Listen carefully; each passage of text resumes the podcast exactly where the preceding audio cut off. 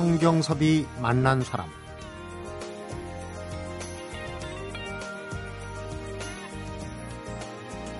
백쇄 돌파, 이백쇄 돌파. 책을 낸 소설가들에게 흔히 있는 일은 아닌데요. 이런 문학사 초유의 기록을 갖고 있는 작가죠. 조정래 작가가 올해 인터넷 포털 사이트에 장편 소설 연재해서 화제가 됐었는데 이 화제작이 이번에 책으로 나왔습니다. 태백산맥, 아리랑, 한강. 이 3부작 대하소설 원고만 쌓아도 높이가 무려 5m 50cm. 여기에다가 1200장을 더 올려 놓은 셈입니다. 성경섭이 만난 사람 오늘은 어제 이어서 두 번째 시간으로 장편 소설 세 권의 정글 만리를 펴낸 조정래 소설가를 만납니다.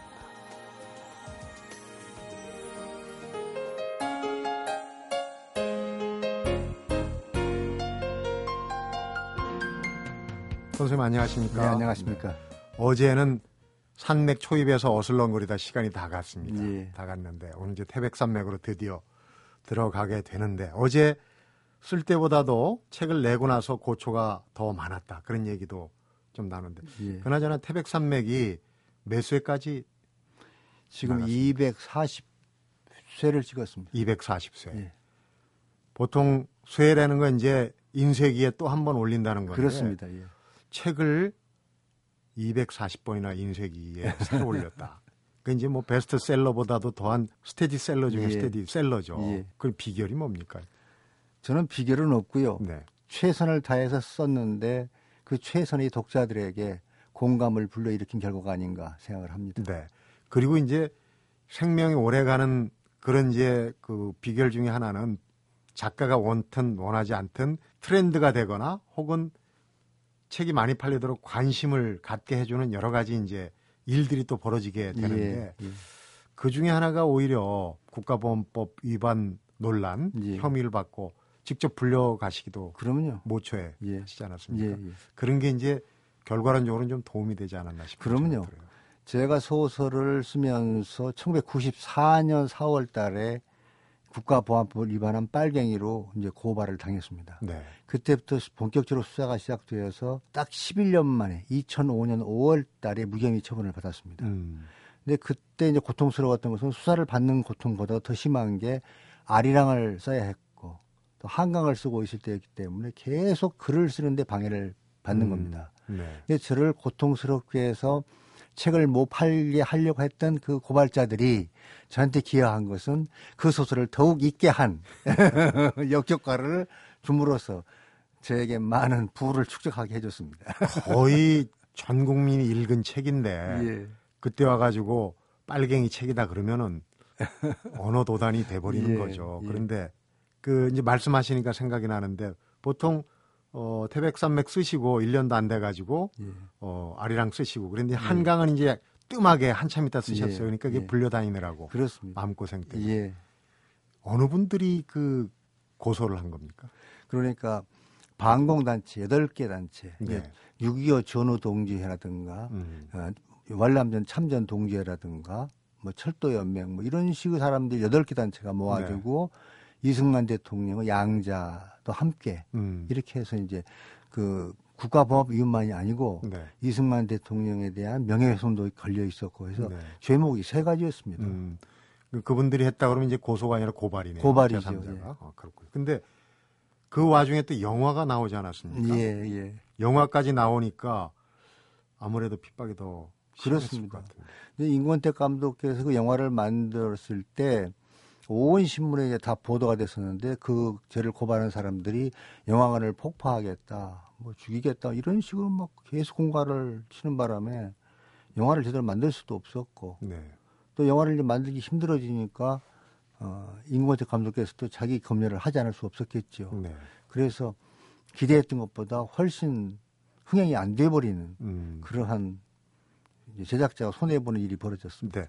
저는 영화를 참 재밌게 봤는데 예. 장르가 다르니까 혹시 예. 원작자이신 조정래 작가께서는 영화 태백산맥은 어떻게 보셨는지 모르겠어요. 그때 영화가 개, 개봉됐는데 영화 잡지사가 저한테 계속 전화를 걸어오는 겁니다.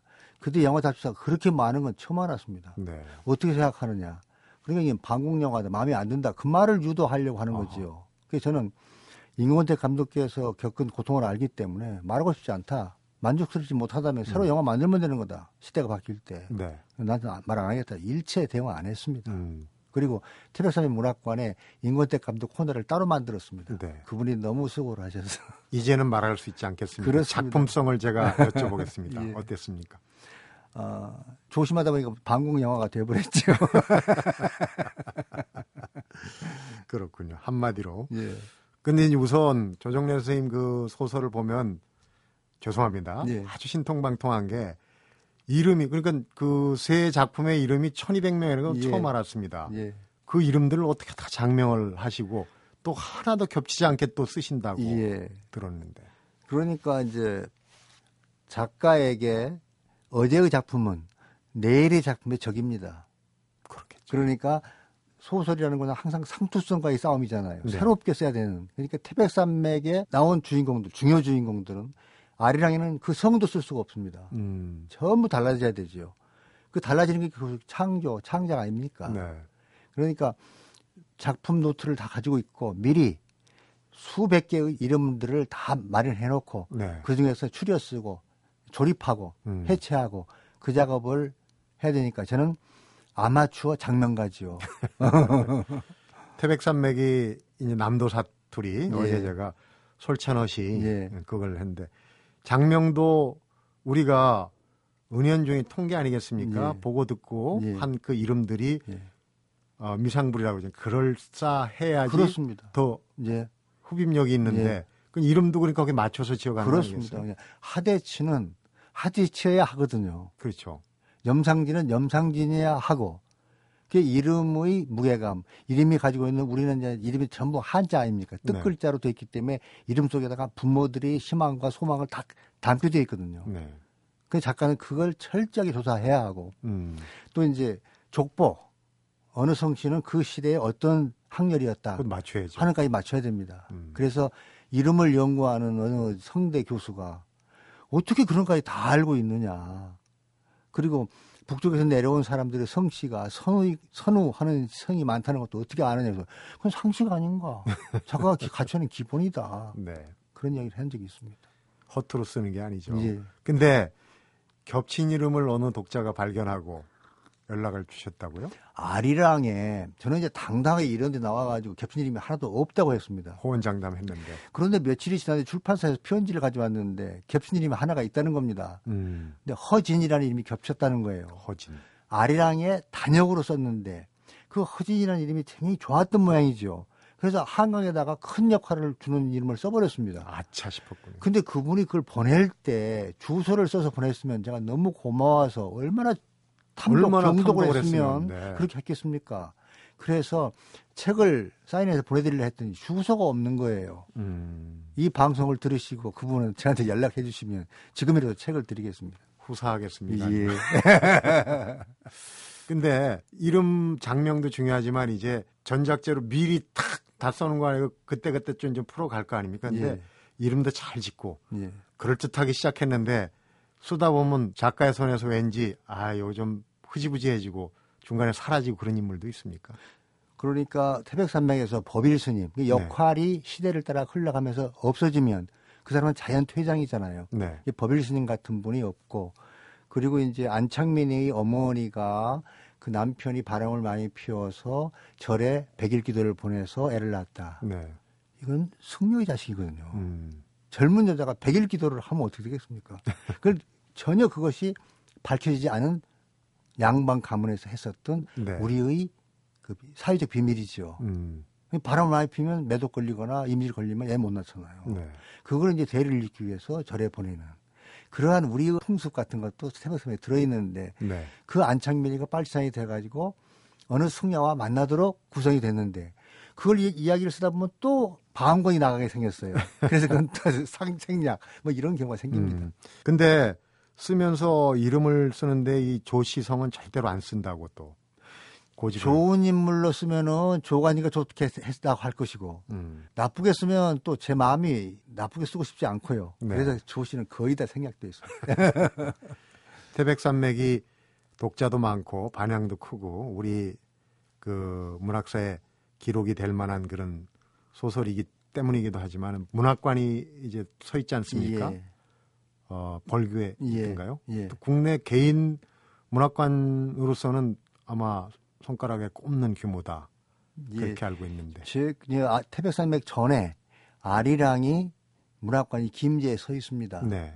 그리고 나서 이제 태백산맥을 먼저 문학관을 시작했는데 제가 고발당하고 조사당하는 바람에 예, 무기한 연기가 되어버렸습니다. 네. 그러는 바람에 아리랑이 먼저 섰고 그 다음에 태백산맥이 태백산맥 무대인 벌교에 음. 서 있는데 그 보성군에서 많은 돈을 들여서 잘 지었습니다. 네.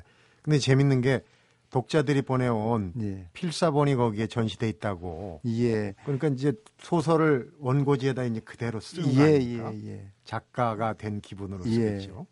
저희 아들이 대학 들어갔을 때 아들 보고 필사를 하라고 했습니다. 전문을. 예. 네. 네가 내 아들이라면 네 애비 얼마나 고통 나오는지 알아야 내 죽은 다음에 네가 인세를 저작권을 확보할 거 아니냐 써라. 사후에 50년 동안 예, 70년. 70년이 예, FTA 된 다음에 70년 아, 그 늘어났습니다. 사이에 또 늘었군요. 예, 그때 FTA 저걸 제가 봤습니다. 그래서 썼고 나서 너만 하는 게 아니라 며느리로 써야 된다. 며느리까지. 그래서 며느리까지 써서 태백산 문학관에 전시가 되어 있고 네. 독자들은 혼자씩 쓸 수 없으니까 저 노사모만 있는 게 아니라 조사모가 있어가지고 음. 119명이 쓴 세개의 필사본이 전시되어 있습니다. 네. 그걸 보고 독자들 연락이 와가지고 우리도 쓰면 전시해 주겠느냐 네. 해서 지금 여섯 명이 써가지고 전시를 하려고 지금 준비를 하고 있습니다. 네. 한 명이 아니라 여섯 명이나 썼어요. 아들 며느리는 빗대기 좀 힘든 표현이지만 공짜 점심이었군요. 그러니까 아들 며느리가 쓰면 아무 의미가 없이 돼버렸어요. 타인이 썼는데 전작을 필사한다. 아드님은 얼마나 걸리셨습니까? 어, 대학 4년 졸업할 때 끝냈습니다. 대학 들어가서 예, 며느리는 2년 만에 끝냈고 며느리가 더 빨리 했죠. 그, 면, 아무래도 그 성취도입니다. 친정어머니가 그러더랍니다. 너 조심해라.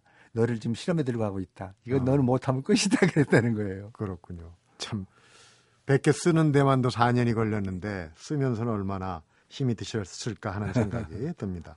자, 태백산맥 얘기는 여기서 마무리하고 이제 한강하고 아리랑 얘기도 좀 예. 해봐야 될 것 같네요. 성경섭이 만난 사람 오늘은 소설가 조정래 작가를 만나보고 있습니다.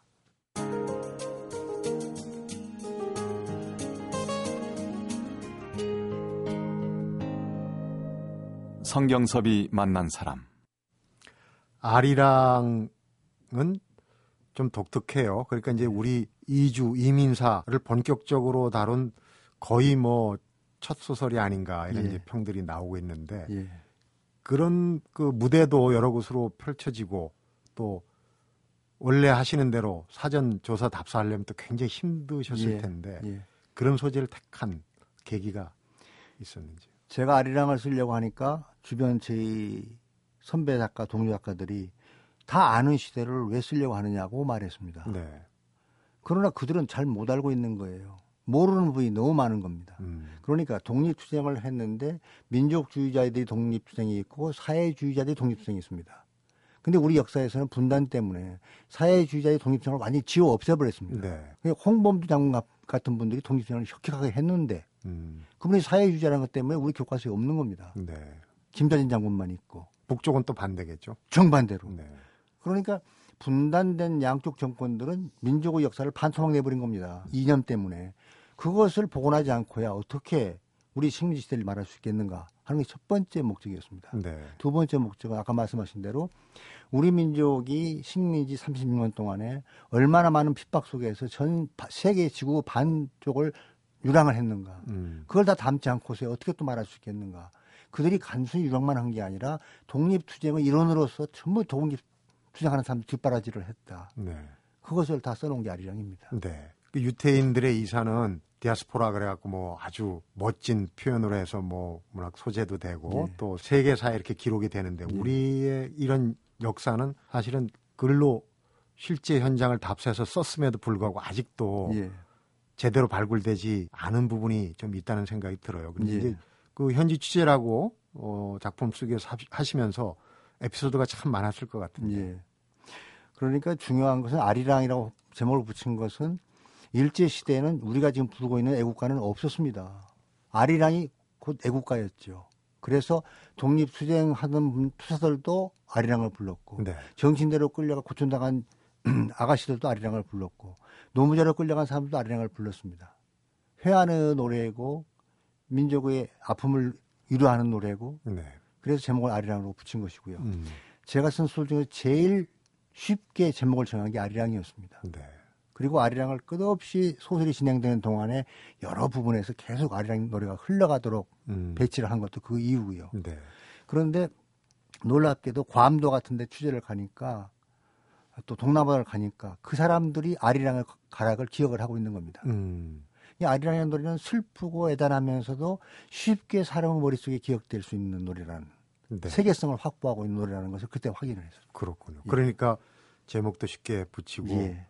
또 그 작품 속에서도 아리랑을 잘 녹여내고 예. 말씀 나오신 김에 그러니까 책 제목은 그 어제 김훈 작가 육필로 쓰는 예. 거의 단두분 예. 제목을 먼저 정하고 예. 등대처럼 제목을 바라보면서 글을 써나간다고 그러셨거든요. 예, 예. 선생님은 어떠십니까? 우리 작가들 사이에 그런 말이 있습니다. 제목이 그 소설의 반을 결정하고 음, 첫 문장이 그 나머지 반을 결정하고 네, 마지막 문장이 그 나머지 반을 결정한다. 이 제목이 50%의 효과를 가지고 있는 거죠. 네, 모든 의미를 축약해서 집어넣는 것이니까요. 음, 제가 붙인 제목들은 그런 대로 다 대중적 독자의 호응을 받은 게 아닌가 그런 생각을 합니다. 그런 의미에서 요즘 많이 나오는 실용서 자기개발서는 출판사가 제목을 붙이잖아요. 실용서니까요. 네. 예. 아리랑이 얼마 전에 그 유네스코 예. 세계 무, 무형 문화유산에 등재가 됐습니다. 뭐 예. 여러 논란 끝에 예. 더더욱 감회가 깊으셨을 텐데 예. 그 일을 계기로 그 우리 소설 아리랑도 좀 뭐 물론 지금까지 100세가 넘었죠. 넘었습니다. 네. 그 일이 있을 때 조금 그 아리랑이란 책 판매 부수가 좀 세속적인 질문입니다만 예, 좀 늘어났고요. 네. 그 다음에 더 이제 반가운 것은 2025년이 70주년입니다, 광복. 네. 거기에 맞추어서 이제 뮤지컬을 하도록 지금 계약을 해서 준비를 하고 있습니다. 아, 아리랑을 원작으로. 예. 그래서 그 뮤지컬이 세계를 향해서 마케팅 할 수 있도록 계획을 세워서 지금 만들고 있습니다. 네. 그렇군요. 그러면은 이제 아리랑까지 왔고 아직 한강은 태백산맥의 그 어, 국가보안법 위반 논란 때문에 예. 어, 약간의 공백이 있었는데 한강은 그게 이제 전체적으로 보면은 구한말부터 이 최근세까지 오는데 예. 순서는 딱 그렇게 가진 않았어요. 그랬습니다. 그렇죠? 태백산맥이 중간 허리. 예. 다시 아리랑은 어 일제 강점기부터 광 예. 8.15까지 예. 그다음에 한강은 전후에 예. 최근세사까지 이렇게 다루는 순서가 혹시 그 전체적인 구도가 맥락이 처음부터 머리에 있으셨나요? 예. 그 태백산맥을 빨리 쓴 이유가 분단이 그만큼 시급한 문제이기 때문에 빨리 쓴 것이고 태백산맥을 쓸 때 아리랑과 한강까지 다 구성을 해놓고 음. 제목까지 다 정해놨었습니다. 그리고 이제 태백산맥에 쓰려고 생각했던 인물을 판소리 하는 사람, 옥비 이런 사람들은 네. 아리랑으로 넘겨놓고 음. 구성을 균형을 잡아나갔. 네. 예. 그러니까 이제 중심부터 하고 예. 그 다음에 거기서 이렇게 예. 바깥으로 예. 외연을 넓혀 가신 자, 그럼 태백산맥을 집필하신 때가 마흔 딱 마흔. 즈음이죠. 예. 그래서 한강으로 마무리하신 게 이제 환갑. 예. 60. 20년 동안 예. 쓰셨어요. 외아들 얘기를 안 할 수가 없죠. 그 처음에 태백산맥 쓸 때 외아들이 한 초등학생 정도 4학년. 4학년이었는데 예. 한강을 탈고 나서 하고 나서 아드님이 어떻게 이제 아들한테 미안한 게 소설에 너무 몰입하다 보니까 대화 시간을 많이 못 가져가지고 애비 노릇을 제대로 못한 것이 미안하고 네. 그 미안함을 또 수필로 이제 제가 쓰기도 했었는데 그 아들은 이제 그 불만이 지금도 있는 것 같습니다. 너무 어마하고 음. 그리고 거리가 너무 멀리 느껴지는 맨날 서재에서 예 집필하시고 떠들지 못하게 그렇죠 하고 가까이 친구도 못. 오게 하고 네. 뭐 이런 일이 있어서 아들한테는 많이 미안하죠. 그런데 4, 5, 70년까지 그렇죠. 이미 숙제는 다 했고 예. 4년 동안 전작을 옮겨 쓰기 지금 아리랑도 다 썼고 아 계속 그걸 예, 지가 하겠다고 그래서 한강도 지금 쓴다고. 아 합니다. 태백산맥은 숙제고 나머지는 자발적으로 자발적으로 하겠다고 그래서 아리랑 이미 썼습니다. 네 혹시 아버님이 다른 생각하실까 봐 그럴 수도 있죠. 근데 그 왜 외아들만 가셨나요? 아시다시피 저는 사남사녀 팔남매입니다. 네. 뭐 어저께 말했듯이 아버지가 너무 가난해서 저 지긋지긋하게 가난인데 둘이 문학을 해서 자식을 많이 낳으면 잘 키울 자신이 전혀 없었기 때문에 네. 하나만 아들이든 딸이든 하나만 낳자. 그래서 하나죠. 부부 공동 문집도 비용을 줄이느라고 한 책은 굉장히 경제적이시네요.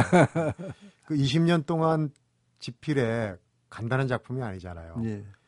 어, 이제 체력 관리 성북동 산동네에서 물찌개진 얘기를 물론 했습니다마는 그 직업병이랄지 이런 것도 많이 찾아왔을 것 같아요. 그 20년 세월 동안에 태백산맥을 쓰는 동안에 위궤양 신경성 위궤양이 걸려서 위에 구멍이 두 개 날 정도로 위천공이 됐군요. 되진 않고 되길 직전까지, 직전까지. 갔었고 아리랑 때는 이제 그 뭐 팔이 마비돼 가지고 글을 한 달 동안 못 쓰는 경우도 생겼고 음. 그리고 이제 한강 쓰고 나서는 탈장 이 창자를 막고 있는 막이 터져 가지고 네. 수술을 하고 막 그런 직업병들이 계속 있습니다. 그런 걸 다 견뎌내면서 예. 탈골 한다는 게 정말 초인적인 그런 힘이 드는 작업이 아니었나 하는 생각이 들어요. 이제 어제 오늘 이틀에 걸쳐서 정글만리 최신작부터 태백산맥 아리랑 한강을 쭉 훑어왔는데 이제 마무리로 예. 하실 말씀 많을 것 같아요. 그래서 예. 시간을 조금 남겨놨습니다. 예. 잠시 후에 마무리하는 부분으로 들어가 보도록 하겠습니다.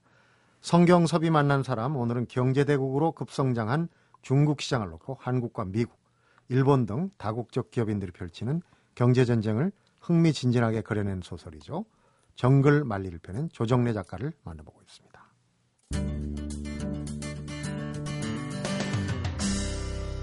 성경섭이 만난 사람. 좀 전에 얘기할 때 이제 그 순수문학 또 참여문학에 대해서 얘기를 했는데 기본적으로 작가는 진보적일 수밖에 없다라고 얘기를 예. 하셨거든요. 물론 예. 시각차 반대하는 사람들도 있을 겁니다. 예, 예. 그런 말씀을 하신 취지가 그 작가는 어떤 시대 어떤 상황에 있었든지 진실만을 말해야 되는 존재입니다. 네. 그리고 진실이 아닌 말을 할 때 사회적인 갈등과 문제가 있을 때 그게 정면으로 대응해야 하는 게 작가입니다. 음, 그러니까 해야 할 말을 기피하면서 순수한 말로 위장하거나 방어하거나 회피해버리면 그건 작가일 수 없다고 저는 생각을 합니다. 네.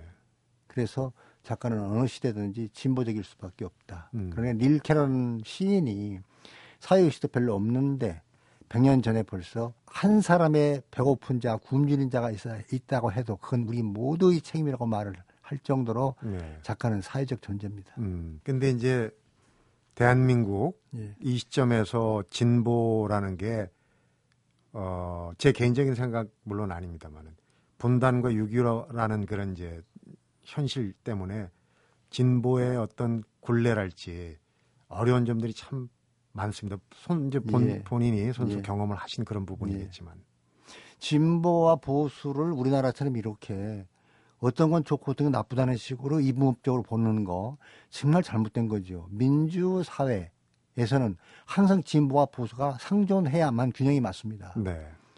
이영희 선생님께서 돌아가신 이영희 선생님께서 말씀하시기를 새는 좌우의 날개로 난다. 균형이라는 얘기죠. 네. 우리도 진보 보수를 금기시하거나 적대시할 게 아니고 함께 살아가는 삶의 균형, 사회의 균형이라고 보면 됩니다. 네. 꼭 필요한 거죠. 음. 그럼에도 불구하고 우리 그 역사적인 굴곡 때문에 사실은 오해도 나오고 예. 그렇습니다. 또 그걸 악용하는 또 그런 예. 세력들도 있고 예. 한데 작가 조정래 하면은 두 가지 또 더 여쭤볼 게 있습니다. 예. 우선 철저하게 3인칭 소설, 예. 1인칭 소설 한 번도 안 쓰셨잖아요. 예. 1인칭 소설에 대해서 좀 비판적입니다. 그리고 예. 연애 소설은 절대로 안 쓰고 소설 중에 연애 부분은 있습니다만 예. 두 부분 여쭤보겠습니다. 어, 지금 젊은 작가들이 나라는 주인공을 내세워서 소설을 다 씁니다. 단편에서는 그게 가능합니다. 네. 단편은 단일한 주인공, 단일한 사건, 짧은 시대입니다. 음. 장편은 그 반대로 다양한 인물, 긴 이야기입니다. 나라고 하는 소설을 가지고 장편을 써버리면 나라는 사람이 움직이지 않으면 나머지 주인공들은 다 죽어버립니다. 네. 그러니까 스토리텔링이 안 되는 거지요. 이야기가 확대될 수 없는 거지요. 리얼리티가 없어지는 거지요. 네. 사적 이야기만 하는 거지요. 그런 공동체의 문제는 전 쓸 수가 없습니다. 지금 세상에서 지- 독자들이 예. 수백 년을 200년에 걸친 세계 문학 올바르게 다 좋은 소설이라고 뽑아놓은 것들은 100% 3인칭 소설이라는 사실을 젊은 작가들이 알았으면 좋겠습니다. 네. 그래도 다양성 차원에서 뭐 한두 편 정도 너무 글로 몰려가지 말라로 예. 이해도 되겠습니다. 예, 예, 예. 연애 소설은 어떻게 된 겁니까? 어, 연애 소설을 신문에 연재하는 걸 저는 70년대 몇 번씩 그 자리에서 안 썼는데 그건 잘했다고 생각하고 네. 신문에서 연애 소설을 자꾸 쓰게 하는 것은 독자를 확보하기 위한 하나의 수단입니다. 연애 소설은 독자들이 구매에 맞추다 보니까 자기 이야기를 쓸 수가 없지요. 음. 그리고 저는 연애 소설을 쓰고 싶습니다. 그러나 춘향전을 능가할 수 없으면 쓰지 않을 겁니다. 춘향전은 정말 기가 막히게 잘 된 소설인데 네.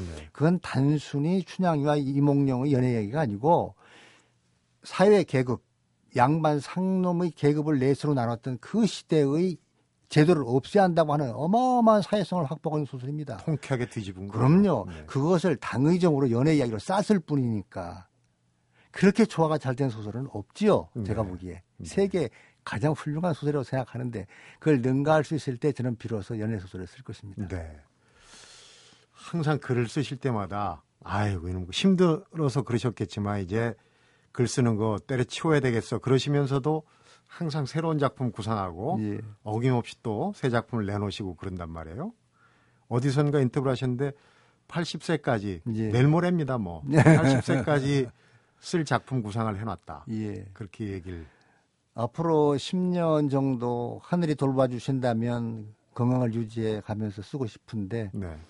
예, 한 권짜리 당- 장편 두 가지, 세 권짜리 장편 두 가지, 단편집 하나, 산문집 하나 그렇게 계획을 지금 잡고 뭐 있습니다. 구체적으로 예, 100세 시대라고 그러는데 조금 계획 수정을 하셔야 되는 거 아닙니까? 아, 80 넘어서는 이제 또쓸수 있다면 음, 음, 짤막한 산문을 쓰면서 나머지 여생을 보내려고 합니다. 지금 10년 뒤 얘기하기는 너무 짧은 것 같아요. 그리고 민감한 질문입니다. 예, 그 지금 작품들이 세계 각국 언어로 번역이 되고 있고 예. 뭐 만화도 나오고 TV 드라마, 영화, 지금 이제 뮤지컬 얘기도 하시는데 어, 유식하게 이제 글로벌하게 예. 세계적으로 뭐 이루고 싶은 욕심은 없으신지. 글쎄요, 지금 특히 뭐 노벨상 발표하는 10월이 되면은 한국 매스컴들이 다 거기에다 포커스를 맞추는데 한국의 국가적 위상이 일본만큼 돼야만 되는 것이고 특히 노벨상 같은 것이야말로 가장 정치적인 상인데 또 두고 봐야 될 일입니다. 네. 그때 되면 항상 제가 얼마 전에 고은 씨도 인터뷰를 했는데 본인보다도 주변에서 예, 자꾸 예, 어, 올해 또 어떻게 될지 뭐 계속 반복이 되겠죠. 예. 네. 이제 건강이 그 80세, 90세까지 쓰시는 이제 건강이 최고의 관건이 될 수도 예. 있다고 보는데 뭐 다른 잡기는 별로 즐기시지 않고 잡기는 전혀 안? 하지요. 맨손 체조하고 예. 등산. 근데 제가 건강을 유지하는 것은 이제 소식하고 채식하고 규칙적인 생활 그리고 산책, 맨손 체조. 음. 이번 정글말리 쓰면서 하루에 10번 정도의 맨손 체조를 했습니다. 맨손 체조를 어떻게 하시는데? 학교에서 체육 시간에 했던 거 그것이 국제 공통이거든요. 네. 그걸 하게 되면 몸에 그 굳어지는 경직감, 아픈 거, 통증 이런 것이 완전히 다 해소가 됩니다. 언제 배우신 거? 그러니까 예전에 초등학교 중고등학교 음악과. 맞춰가지고 예 하나 둘, 국민 하나, 체조 예 바로 시작. 그겁니다. 아. 예 너무 너무 좋습니다. 모든 분들에게 그걸 권합니다. 네. 이 직장인들도 오- 그 정확하게 하면 5분밖에 안 걸립니다. 네. 이 MBC 계신 분들도 옥상에 올라가서 한 5분 정도 하면 온몸의 피가 다 풀립니다. 정신이. 깨끗해지고 네. 돈도 안 들고. 전혀 안 들고요. 그럼 이제 앞으로 어, 정글 말리는 포털에서 작업을 하셨는데 예. 그쪽 분야도 기왕이 시작하셨으니까 좀 예. 끝을 보셔야죠. 그래서 제가 이제 연재를 마치며 쓰는 말 마지막 문장에 언젠가 다시 만날 것을 소망으로 남겨둔다. 네. 그랬습니다. 음. 그리고 정글 말이 제 개인적으로도 이제 그 두 젊은 남자가 예. 결혼을 승낙 받는 장면으로 예. 끝나가지고 그냥 읽다 마른 것 같아요. 그것이 미래 지향이잖아요. 네. 중국과 한국은 이런 식의 서로 부부가 되는 사랑에서 결혼으로 꼴이 나는 그런 부부가 되는 관계로 가야만 네. 중국도 한국도 다 더불어 좋다 하는 상징적 미래를 전망한 것입니다. 뭔가 여지를 남겨두고 예. 다음 작품을 벌써 구상에 들어가셨는지 모르겠습니다. 끝으로 이제 그 조정래 선생님을 모신 본래 이유가 이제 정글만리 아닙니까? 예. 중국을 우리 근현대사의 연장선에 놓고 봐야 된다. 제가 이제 감히 그런 말씀 드리고 했는데, 어, 젊은 세대, 20, 30대가 또 그런 부분을 잘 알아야 된다고도 하셨고요. 예. 끝으로 그런 부분에 이제 충고랄지 예. 어떻게 하면 될까 이런 부분의 문제 마무리로 좀 근데 지금 한국이라는 나라는 세계가 주목하는 나라고 중국 사람들이 말하기를 한국은 강소국이라고 말합니다. 네. 강한 적은 나라다.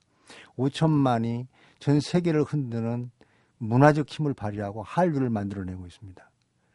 우리들이 가지고 있는 응집력과 폭발적인 단결력 이런 것들은 딴 나라에서 볼 수 없는 것입니다. 네. 우리에게 제2, 제3의 경제 도약과 함께 문화국이 되기 위해서 우리 모두가 최선을 다해서 사는 것 그것이 가장 빠른 길이고 올바른 길이라고 생각합니다. 네. 조정래 작가처럼 은근과 끈기를 가지고 예. 네. 어떤 위협과 협박이 와도 굴하지 않고 예. 그렇게 앞으로 나가는 예. 용맹정진이죠. 예. 네. 정말 책을 내시고 일정 바쁘시고 오늘도 또 뭐 여러 군데 가실 때가 많은데 예. 에, 긴 시간 인터뷰에 응해 주셔서 고맙고요. 얘기 정말 너무 재밌게 잘 들었습니다. 예. 고맙습니다. 예, 감사합니다. 성경섭이 만난 사람 오늘은 장편 소설 정글만리를 펴낸 소설가죠. 조정래 작가를 만나봤습니다.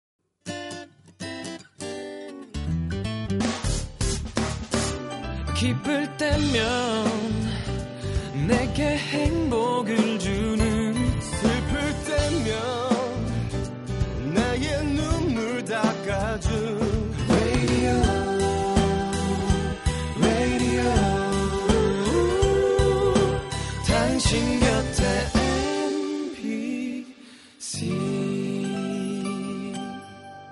MBC 라디오는 미니와 푹 튠인 어플리케이션을 통해 모든 스마트 기기와 PC에서 청취가 가능하며 팟캐스트로 다시 들으실 수도 있습니다.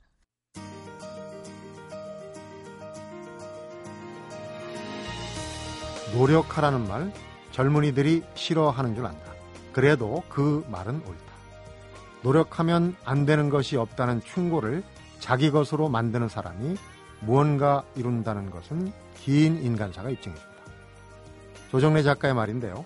이런 조정래 작가를 두고 작고하신 동화작가 정채봉 씨는 이렇게 표현을 했다고 그러네요.